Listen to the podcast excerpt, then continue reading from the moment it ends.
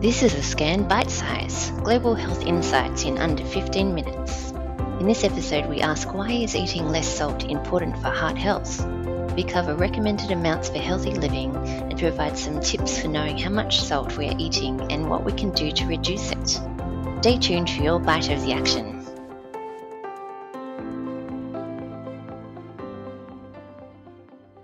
My name is Marinka van der Meulen and I work on the Global Thought Leadership Program at the George Institute for Global Health.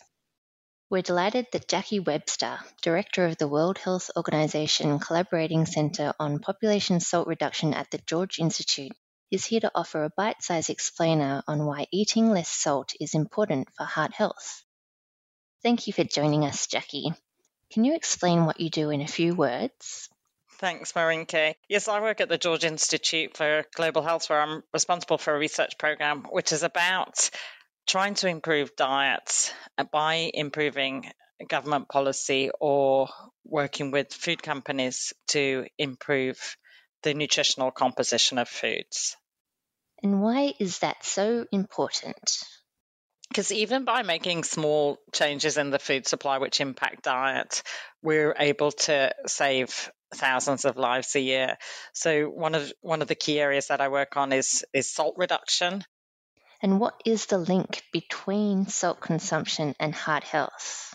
Eating too much salt raises blood pressure, and high blood pressure is one of the biggest contributors to heart disease and stroke. And more people are dying from coronary heart disease and stroke than from any other illnesses. So, if everybody reduced salt by just about one gram a day, then that would save thousands of lives. How can people eat less salt?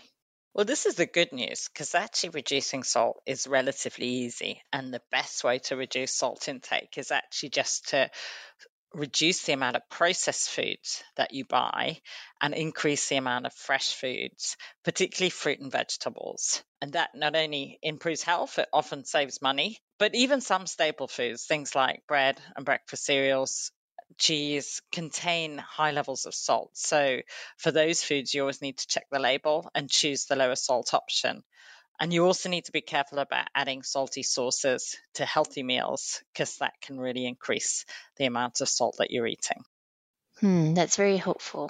I'm just thinking about when I'm buying food and I know now to look at the label and check the ingredients. What should I be looking out for? So, so when you're in the supermarket, um, it's the sodium in salt that's bad for health, and the, what you see on labels is is sodium. And you know, different foods have have different sodium amounts. Um, a low salt food is less than 120 milligrams per 100 grams, but actually, even a lot of staple foods aren't that low. Um, things like bread for example, you need to be looking at below around 350 grams, and and for other foods, you should always try and make sure you know that food under 400 milligrams per 100 grams. But it depends on the food as well. You know, you don't eat very much of, so you know the salt content might be higher. For example you know, some sauces might but you're only going to add like half a teaspoon of the sauce so it, it's it's going to be less overall. But for foods that you're going to eat a lot of by like bread then you need to think about how much you're eating. Is there a recommended amount of salt that we should be consuming? And is this the same for everyone everywhere so, the World Health Organization and Australian Heart Foundation recommend that adults should be eating around five grams a day, and that's the same for everyone everywhere. For children, it's much less, depending on how old they are. Okay, I sometimes see foods saying low salt or sodium reduced, for example, on soy sauce. Do you think that those items are a better option? Absolutely. It's always best to choose the lower salt option if they're available, but you just need to remember not to add more of that product. So um, just because something's reduced salt doesn't mean you can add more. Um, you need to still be reducing the, the amount that you're eating. So maybe we're trying to retrain our taste buds to not be so reliant on salt. For example, one thing I was thinking of when you were speaking of is spreads, and something we have in Australia as a favourite spread is Vegemite. Since knowing more about salt, I've been getting used to using only a little bit of Vegemite.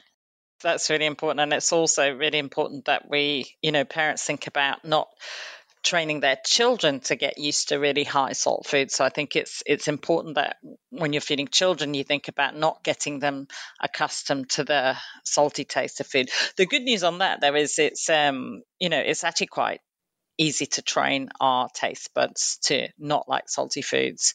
A lot of people think that they're, you know, they they like salt foods and they can't change that, but you know, it's it's very similar to you know the people who for ages have been putting sugar in their tea and then realize you know you, you want to reduce your sugar consumption so you gradually wean yourself off sugar and then a couple of weeks later you you pick up the wrong cup and you try and taste somebody's tea with sugar in it and it doesn't taste very good and it's the same with salt. So you can gradually wean yourself off salt and then you won't like the taste of salty foods after that. And it only takes a couple of weeks to do that. Only a couple of weeks. That seems achievable yeah, I think it's it's very achievable, and it's uh, you know everybody can take steps every day.